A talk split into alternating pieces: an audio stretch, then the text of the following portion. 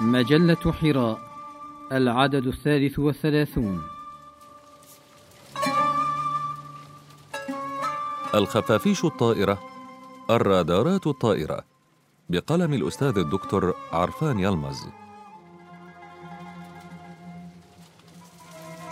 لعل البعض منكم لا يحبني ولا يريد حتى رؤيتي وماذا أفعل؟ وهل ستسير الأمور دائما حسب رغباتكم ومطالبكم أنتم البشر؟ فمالكنا جميعا هو من خلقني حيا بين الأحياء. ما دام قد خلقني ووظفني بين خلقه بأعمال معينة فليس لكم إلا أن تنصتوا إلي وتستمعوا. لعلي بذلك أبرئ نفسي عن كثير من الشائعات التي تدور حولي وأصحح بالتالي العديد من الأوهام الخاطئة عن معشري وبنات جنسي. ولكني أعلم أن هذا الأمر لن يكون سهلا. لأن معظمكم يخاف منا نحن الخفافيش ولا يريد حتى الاستماع إلينا. وربما السبب في ذلك أنكم ذكرتمونا في أدبياتكم بأمثلة سيئة فقلتم كالخفافيش. يتخفى في الظلام كالخفافيش. ينظر كالخفاش. مصاصو الدماء وغيرها من الأمثلة والأقوال. وفي قصص الأطفال أو أفلام الكرتون تجعلون من الخفاش رمزا لمن يحب العيش في الظلام والأماكن التي ترتكب فيها كل أعمال الشر والفساد. وعلى الرغم من براءتنا من كل ذلك فإنكم تعرفوننا إلى أولادكم بهذه الصورة وهذا يحزننا كثيرا ولا يمكن قبوله ابدا. وعلى الرغم من أنواعنا العديدة التي تتجاوز الألف فإن الأنواع التي تعيش على مص دماء الحيوانات مصاص الدماء لا تشكل إلا ثلاثة أنواع ولم يسمع عنها يوما أنها هاجمت البشر.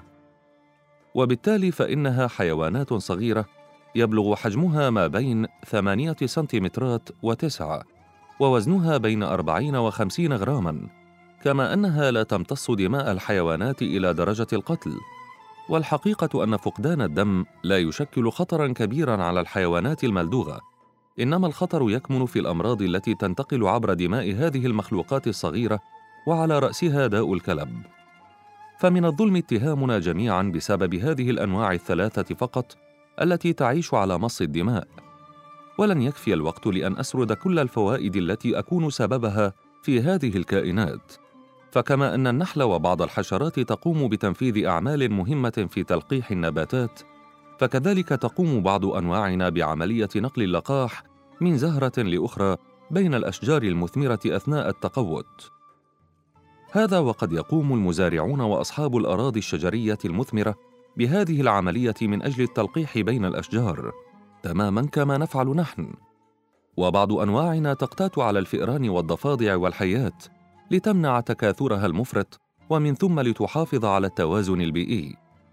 نأكل اعدادا هائلة من الحشرات فبذلك نسهل عليكم مكافحة جميع أنواع الحشرات وبالتالي نخلصكم من إنفاق ملايين الدولارات على المبيدات السامة التي تؤدي حتما إلى التلوث البيئي واستنزاف طبقة الأوزون. إذا لم يخلقنا ربنا عبثا ولم يتركنا سدى، إنما هدانا إلى ذلك بحكمة منه وفضل. وإن كنتم تجهلون ذلك، فهذا لا يدعو إلى تعييرنا ونبذنا بين المخلوقات، وإلى اعتبارنا أعداء لبني البشر. تتميز إناثنا الأمهات بين الحيوانات بحبها الجم لصغارها وشفقتها الشديدة عليهم. تماما مثلما تحبون أنتم صغاركم وتشفقون عليهم كما أننا نتعاون على العناية بالخفافيش الصغار التي تموت أمهاتها فنقوم برعايتها مع صغارنا ولا نتركها للبؤس والشقاء ولعل هذا أكبر دليل على شفقتنا ورحمتنا تجاه صغارنا نحن الخفافيش التي تمثل الشؤم والبؤس في نظركم بينما أنتم البشر قلما تعبؤون بأولاد غيركم وترعونهم إذا ما فقدوا أمهاتهم أو آباءهم. ليس هذا فحسب بل ويتخلى بعضكم عن ولده ويلقيه على أبواب المساجد دون رحمة منه ولا شفقة. أخبروني الآن أي الفريقين منا أشد قبحا وأكثر بشاعة؟ نحن الخفافيش أم أنتم البشر؟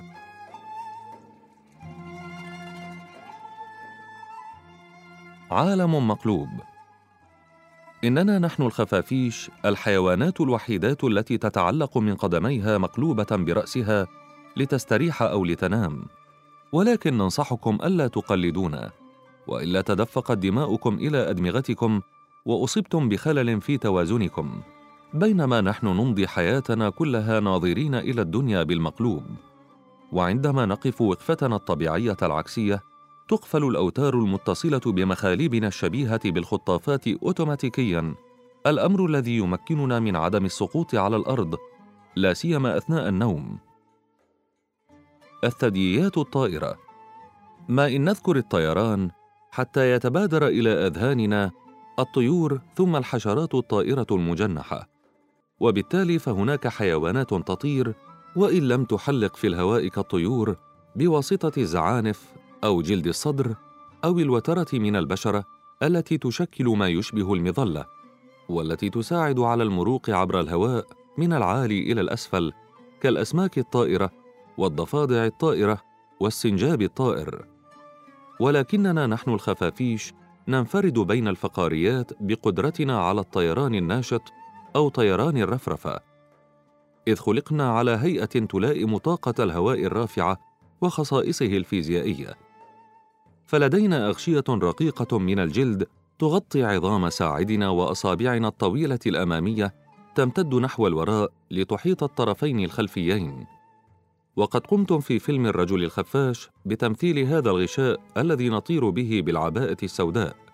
ثم يوجد في أعقابنا عظم منفرد يدعم حافه الغشاء المرتخية وهذا يمكننا من المناورة السريعة عند تحريك أصابعنا وساعدينا ورجلينا للطيران. لقد خلق العليم الخبير جل جلاله للطيور أرياشها وللحشرات أجنحتها من مادة الكيتين وخلق لنا هذه العباءة من الجلد لنطير جميعا. ولو أراد لأبدع مخلوقات تطير بآليات مختلفة متنوعة لا تخطر ببال إنس ولا جان. وعليه فإننا نطير بسرعة خمسين كيلو مترا في الساعة ونصطاد فريستنا ونحن على هذه السرعة. ذكرت لكم سابقا أننا ننقسم على العديد من الأنواع. فوزن أصغرنا يتراوح ما بين غرام وتسعة غرامات وامتداد أجنحته يبلغ 16 سنتيمترا. كما يبلغ وزن أكبرنا 1300 غرام. وامتداد أجنحته يبلغ 170 سنتيمترا. أما عملية التكاثر لدينا فتمت برمجتها بشكل دقيق حسب المواسم وظروف التغذي حيث نعيش أربعة مواسم للتكاثر في العام الواحد. وعلى الرغم من أن عقولنا قاصرة عن هذه الحسابات الدقيقة فإن النطف تتجمع عند ذكورنا مدة سبعة أشهر ويتزامن التصاق الجنين في الأرحام موسم الشتاء. ويتباطأ نمو الجنين لتتأخر ولادته حتى الخروج من السبات الشتوي ثم تتحقق الولادة في موسم يلائم النمو والتطور. معظم إناثنا تنجب مولودا واحدا في البطن الواحد ومن النادر إنجابها توأما أو توائم أربعة في البطن الواحد. تنفرد الأمهات فينا برعاية الصغار ولا يساعدها الذكور إلا في بعض أنواعنا النادرة. يظن الكثيرون بأننا من الحيوانات ذات الدماء الحارة باعتبارنا من الثدييات. لكننا لسنا كذلك حيث تصل حرارة أجسامنا إلى 41 درجة خلال الطيران وتنخفض إلى درجتين عند السبات في الشتاء. نجتمع في الكهوف في أعداد كبيرة تبلغ الملايين وذلك عند الدخول في السبات الشتوي حتى نتقي من برد الشتاء وننام في مجموعات كبيرة تبلغ عشرين مليوناً.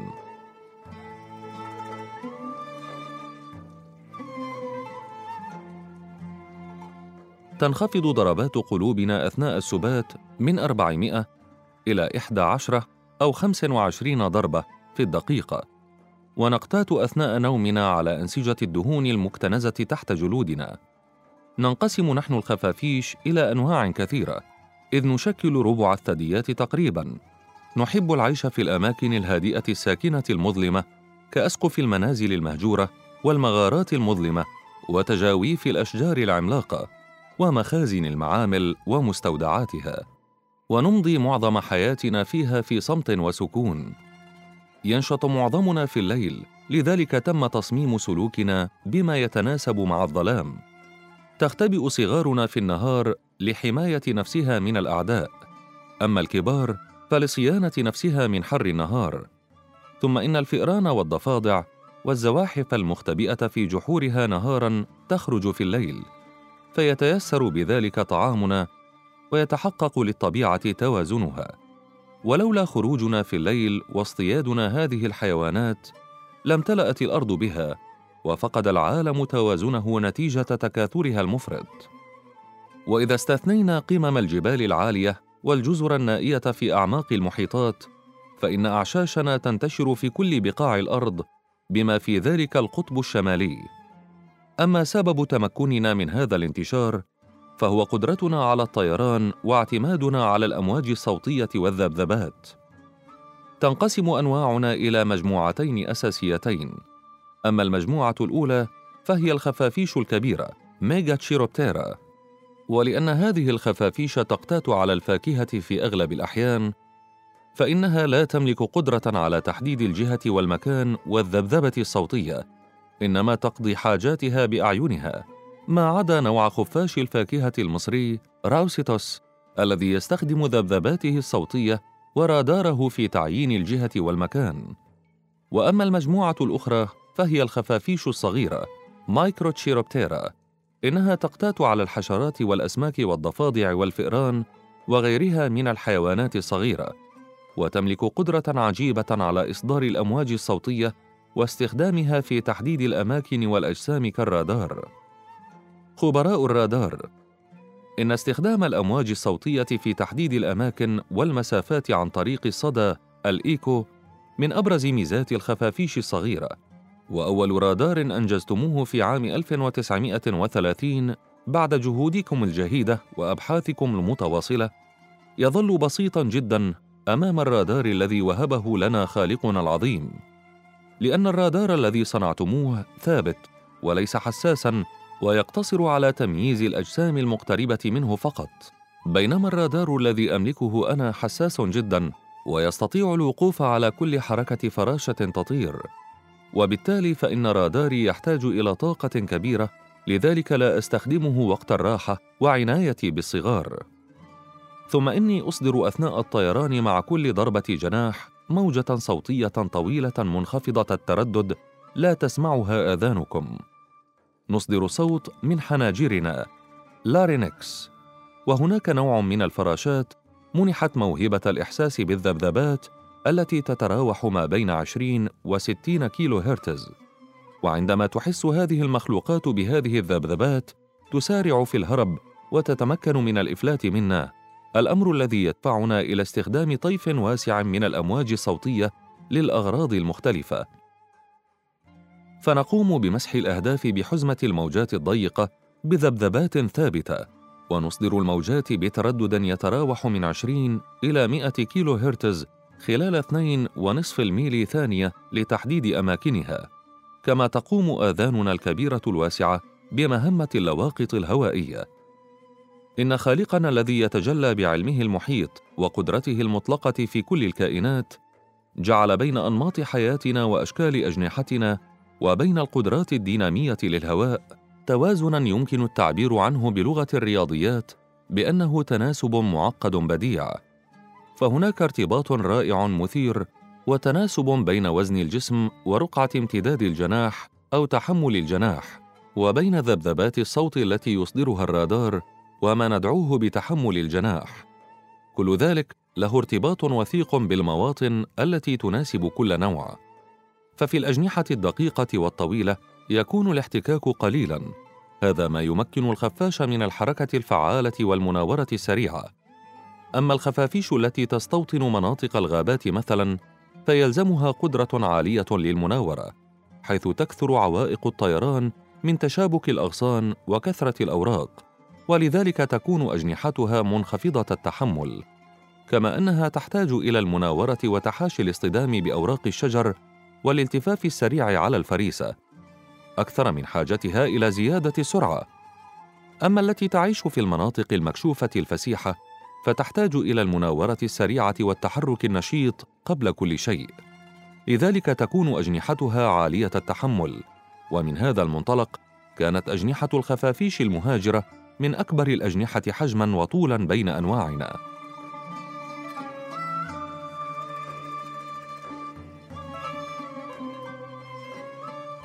وهناك نوع من الخفافيش يعيش في البرازيل يستطيع الطيران لمسافة تتجاوز الألف كيلومتر. وبهذه الأجنحة التي تمكننا من الطيران نشكل الأمواج الصوتية التي تنسجم مع سرعة الطيران وتتناغم مع الحركة بأطوال معينة. نستطيع من خلالها تحديد مواقع الفرائس والمسافات التي تفصلنا عنها ونعيد حساباتها في كل لحظة لنكون على علم بها في كل آن. ربما كان الأمر سهلا في صيد ضفدعة أو فأرة ساكنة أو جارية على الأرض لكن ذلك يحتاج إلى حسابات سريعة ودقيقة ومتواصلة دائما في تقدير المسافة وتقييمها للانقضاض على الفراشة مثلا التي تغير مكانها باستمرار والتمكن منها. تملك الخفافيش الكبيرة رؤية ثاقبة في العتمة والضوء الخافت. وتصل إلى طعامها بهذه الرؤية دون الحاجة لرادارات لا تملكها.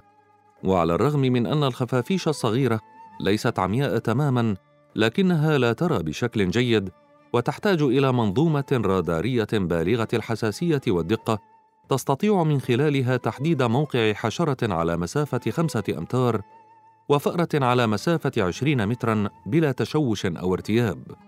وتملك أيضا حاسة جيدة للشم.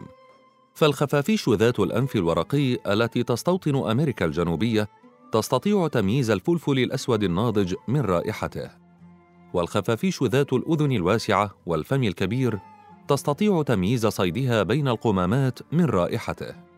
وخفاش soprano pipistrellus يميز بحاسة شمه الخارقة أفراد عائلته بين الأنواع الأخرى. وعندما يحين موعد التكاثر تفرز الذكور من الغدد الموجودة في رقبتها وأعضاء تناسلها وأجنحتها رائحة تمييزها. حاسة السمع لدينا خارقة للعادة فبعض أنواعنا تجعل السمع جزءا فضلا عن منظومة رادارها إلى درجة أنها تستطيع تمييز صوت حشرة تتحرك على ورق الشجر. فالأنواع التي تعيش في الغابات تستطيع تمييز الأصوات الضعيفة بين الحشائش 10 إلى 20 كيلو هرتز بفضل أنظمة السمع التي لم تكشف بعد أبعادها الحقيقية بين الثدييات وهذه الأنواع تعتمد على حاسة السمع دون تفعيل رادارها في تعيين أهدافها. وبالتالي يوجد بين الأمهات وصغارها لغة خاصة بهما تختلف عن اللغة التي تستخدمها مع الخفافيش الأخرى. وعن طريق هذه اللغة والأصوات تميز الأمهات صغارها عن الآخرين. أكتفي بهذا القدر في الحديث عن نفسي وأظنكم قد عرفتم الآن بأني لست مصدر شؤم ولا حيوانا عدوانيا شريرا لكم. وأنا أعرف جيدا أنكم لن تغيروا نظرتكم وآراءكم السيئة تجاهي بسهولة. كيف وقد أصبحت فيكم رمزا للشر وبلغت مضرب الأمثال للسوء في أدبياتكم. لذا أكتفي بهذا القدر عن الحديث عني وأستودعكم الله في محبة واحترام دون أن أعبأ بما تقولونه عني املا أن تنشأ فيكم أجيال يحسنون قراءة كتاب الكون المنظور ويشاهدون الكائنات بعين البصيرة ويدركون الحكمة من وجودي في هذا الكون الشاسع.